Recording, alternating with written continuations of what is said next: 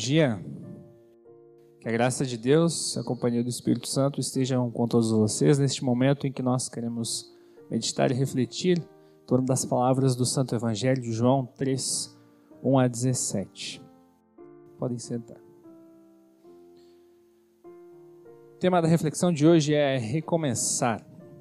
Em nome de Cristo. Amém. Queridos, vocês já precisaram recomeçar algo na vida de vocês? Você já precisou recomeçar? Com certeza, eu acredito que a maioria de vocês vai responder que sim. E o recomeço exige da gente é, muita força. Alguns vão dizer que o recomeço exige ousadia e principalmente coragem. Coragem por dois motivos. É preciso ter coragem para recomeçar, para encarar aquilo que é novo, aquilo que é desconhecido, aquilo que nos aguarda, a mudança, no recomeço. E também é necessário ter coragem para que nós possamos nos desprender do passado.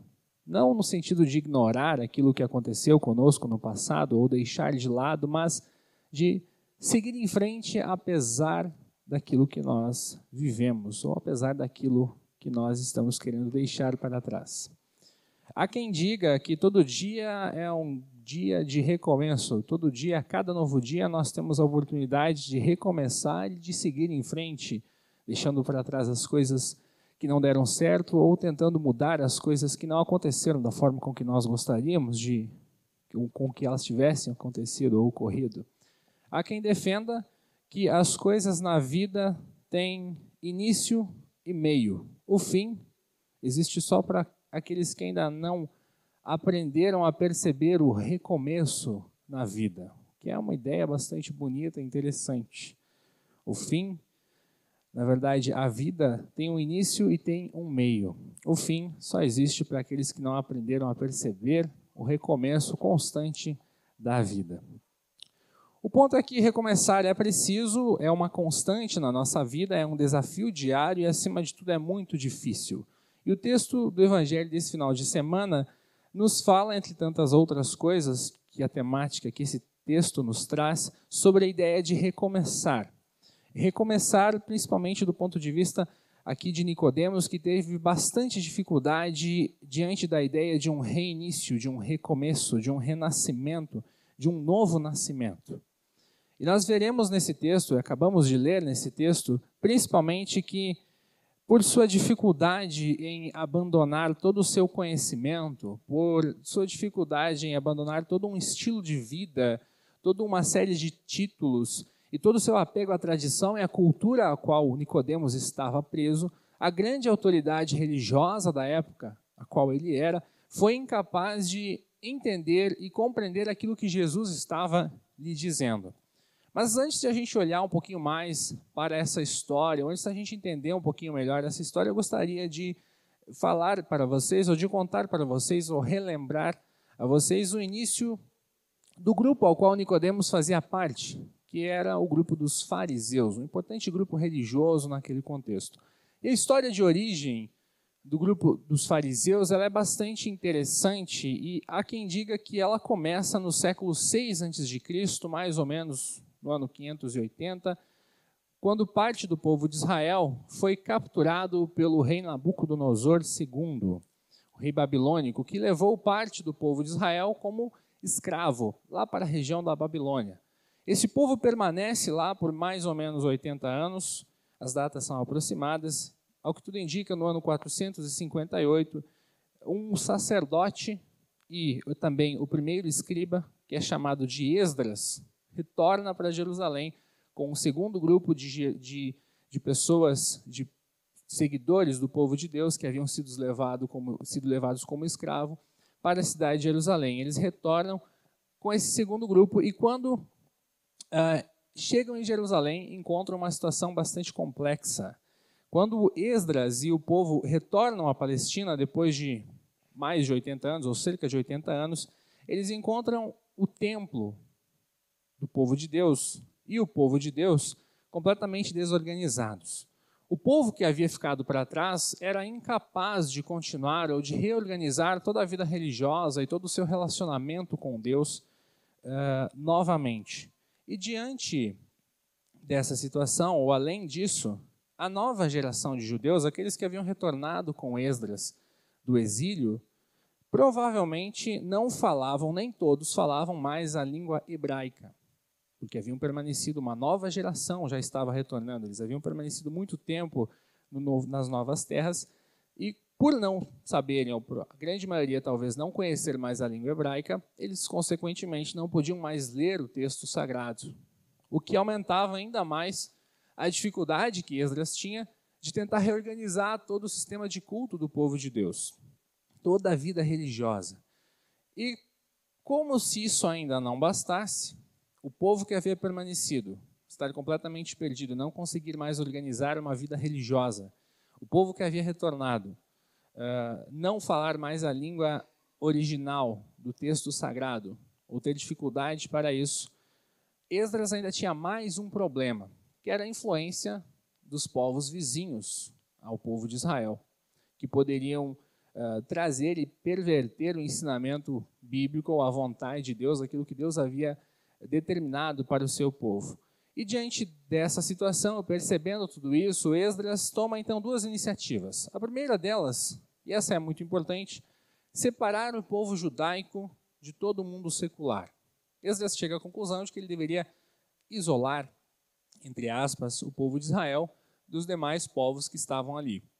E para que isso fosse possível, ele toma a segunda iniciativa, que é declarar a Torá como o guia de vida para os judeus, ou seja, toda forma de proceder, toda forma de, de, de, de se orientar socialmente deveria sair e fluir a partir daquilo que os textos sagrados uh, determinavam.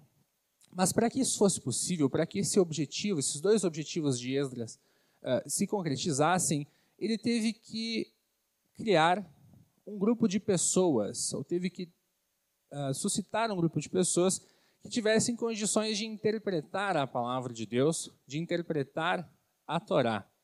E surge assim os escribas, um importante grupo religioso também presente, mencionado na Bíblia em vários momentos.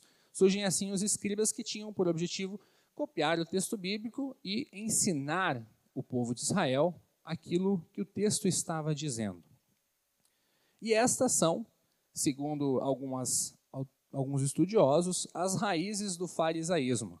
Embora o movimento vá aparecer de forma oficial somente 300 anos mais tarde, cerca do ano 170, é, que ele vai surgir de forma oficial, acredita-se que esse movimento surge a partir daqui, é, com a ideia de separação e talvez de diferenciação do povo de Deus dos demais povos que ali estavam presentes. Quando o grupo dos fariseus surge, ele já surge como um partido político religioso, no ano 170, mais ou menos, antes de Jesus nascer. E ele surge como uma resposta à influência dos romanos, e principalmente da cultura grega no meio do povo de Deus.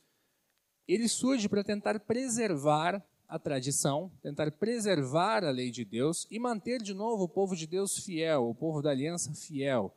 E os fariseus uh, desenvolveram, para que isso fosse possível, eles desenvolveram uma série de leis ou de regras, além daquelas que o texto bíblico mencionava. Eles eram profundos conhecedores da lei de Deus, profundas autoridades da lei de Deus. E, além disso, além, das, além desse conhecimento, eles criaram novas regras que determinavam se um mandamento de Deus estava sendo cumprido ou não estava sendo cumprido. Então, eles meio que ampliaram a lei de Deus por conta própria. E, por isso, eles foram os principais adversários de Jesus ao longo de todo o ministério dele e eles protagonizam dentro da Bíblia vários debates, vários textos onde eles questionam a autoridade de Jesus fazer algumas coisas e aonde Jesus aproveita a inocência e talvez a arrogância e talvez a incompreensão ou falta de fé dos fariseus para ensinar os, seu, os seus ouvintes que ali estavam naqueles contextos específicos.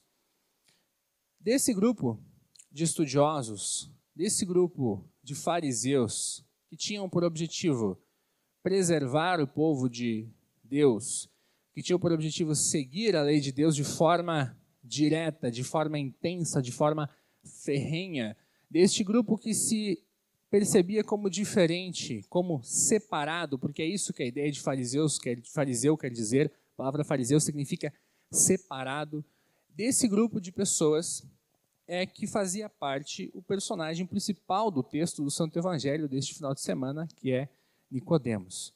Nicodemos, que aqui é descrito como um mestre, alguém que tinha bastante prestígio, alguém de bastante é, nome e renome em meio a todo o contexto social, alguém que fazia parte do Sinédrio de Jerusalém e que era visto ou descrito como professor dos professores. No entanto, Nicodemos, apesar de toda a sua fama, apesar de sua postura, e apesar de fazer parte de um grupo de pessoas que era oposto a Jesus, ou que tinha uma certa oposição a Jesus, Nicodemos ele é um pouco diferente porque ele vai conversar com Jesus com certa naturalidade, ou ele tem uma postura diferente com relação a Jesus. E ele talvez seja a prova de que nem todos os fariseus fechavam os seus ouvidos para aquilo que Jesus dizia. Enquanto alguns fariseus atribuíam todos os milagres e sinais que Jesus fazia ao poder do diabo, ao poder do maligno ou ao simples charlatanismo, invenção ou mentira, Nicodemos começava lentamente a suspeitar que aquele homem que fazia aqueles sinais talvez talvez pudesse ser o verdadeiro Deus ou ainda no mínimo um grande profeta, alguém que teria condições ou alguém que no mínimo teria vindo do alto, alguém que teria vindo de Deus ou ao qual Deus ou com quem Deus estava presente. Só que Nicodemos ainda não estava muito convicto e, ao que parece, ele estava, na, verdade, bastante confuso, porque Jesus dizia algumas coisas, ensinava algumas coisas diferentes daquilo que a tradição, diferente daquilo que a sua história de conhecimento, todo o seu conhecimento bíblico, uh, e diferente daquilo que ele acreditava ser a verdade. Além disso, Nicodemos tinha um certo receio de confessar que Jesus era um Salvador, ou era um profeta, ou era um Messias esperado, porque isso teria consequências. Provavelmente Nicodemos seria desaprovado diante dos seus colegas de, de local, seus colegas de status, seus colegas de grupo, de partido. Poderia até ser excomungado do, do, grupo, de, do grupo dos fariseus. E por isso, esse medo, essa insegurança, essa confusão que Nicodemos tinha com relação a Jesus fizeram com que ele buscasse a Jesus eh, à noite, de forma escondida, digamos assim, em particular, sem o conhecimento dos seus companheiros de sinédrio. Nicodemos queria ouvir Jesus, mas ele também não tinha coragem o suficiente ainda para declarar que ele confiava ou para ir buscar Jesus de forma tranquila e direta à luz do dia. E ao encontrar com Jesus à noite, de forma isolada, sem o conhecimento dos seus colegas, Nicodemos dá início a um diálogo nesse texto que ele é um pouco estranho. O diálogo desse texto ele é diferente, porque Jesus usa frases muito diretas nesse texto, e em cada frase que ele, que ele, que ele diz, cada resposta que ele dá a Nicodemos, Jesus desconstrói um pouco a pessoa e a ideia e o status de quem Nicodemos é. O mestre da lei, nesse texto, começa dizendo, ou começa num tom bastante manso, dizendo que ele acredita que Jesus é alguém de fato muito importante, alguém que vem da parte de Deus. E Nicodemos diz até que ninguém poderia fazer aquilo que Jesus faz se Deus não estivesse com ele. E diante dessa fala introdutória de aparente reconhecimento de quem Jesus é, Jesus responde de forma direta o seguinte: Eu afirmo ao Senhor que isso é verdade. Ninguém pode ver o reino de Deus se não nascer de novo. E a resposta aqui de Jesus parece bastante desconexa, né, ao diálogo que Nicodemos iniciou. Mas na verdade, Jesus aqui está sendo bastante direto e reto com as suas palavras, e ele aponta sem rodeios, de forma direta e imediata para aquilo que é a maior necessidade de Nicodemos, aquilo que Nicodemos de fato precisa fazer. Ele precisa nascer de novo, porque somente pessoas que renascerem podem ver o reino de Deus, ou seja, podem ver Jesus e aquilo que ele faz e aquilo que ele é. E diante dessa frase direta do texto, a gente de certa forma percebe que Nicodemos fica desconfortável e nem não entende muito bem aquilo que Jesus quer dizer. Esse sentimento de, de confusão e de desconforto surge porque a resposta de Jesus diz basicamente para Nicodemos que ele não é uma pessoa adequada para o reino de Deus.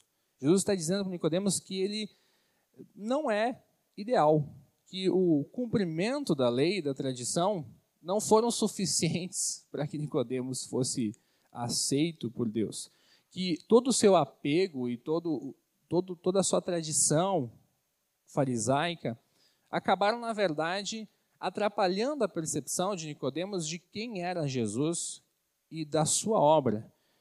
Jesus mostra de forma bastante direta para Nicodemos que ele está incompleto. O interessante desse texto é que nesse texto aquele que se considera bom e que se considera sábio é na verdade um pecador, é alguém tolo, a vida de Nicodemos até agora, todos os seus esforços, disciplina, rotina de estudos, dedicação às regras e às normas que os homens criaram, não trouxeram nenhum benefício para Nicodemos diante de Deus. Não tornaram Nicodemos mais especial diante de Deus. E assim, de forma bastante direta, Jesus pega todo o ego de Nicodemos e destrói. Nicodemos é confrontado e é destruído juntamente com toda a sua noção farisaica de justiça diante de Deus. O mestre da lei parece que não entende e, ao mesmo tempo, parece que ironiza diante disso aquilo que Jesus está falando. E ele pergunta se ele deveria retornar ao ventre de sua mãe para conseguir renascer. Jesus então mostra para Nicodemos que ele precisa renascer. Sim, mas não da carne, mas renascer pelo espírito ou do espírito, porque a carne só pode gerar mais carne e o espírito gera espírito. O único que pode quebrar essa regra, o que pode mudar essa realidade é o próprio Deus que já fez isso e faz isso constantemente por meio do batismo. O renascimento do qual Jesus está falando nesse texto é a salvação. A salvação que é operada a todos nós, ou a todos aqueles que veem em Jesus, o Salvador, por meio da atuação do Espírito Santo de Deus. O renascimento ocorre quando o Espírito de Deus opera a fé no coração do ser humano. Por isso que você está aqui nesse momento, você que está nos assistindo, saibam que vocês renasceram a partir do momento em que o Espírito passou a habitar no seu coração e passou a operar a fé nele.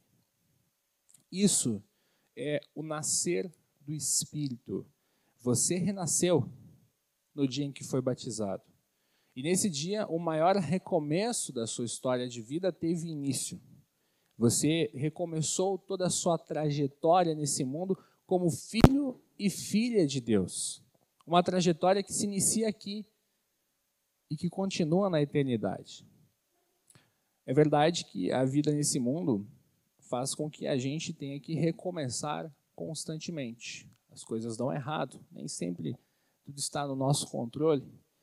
Talvez algum de vocês nesse momento esteja passando por um recomeço ou esteja precisando de um recomeço.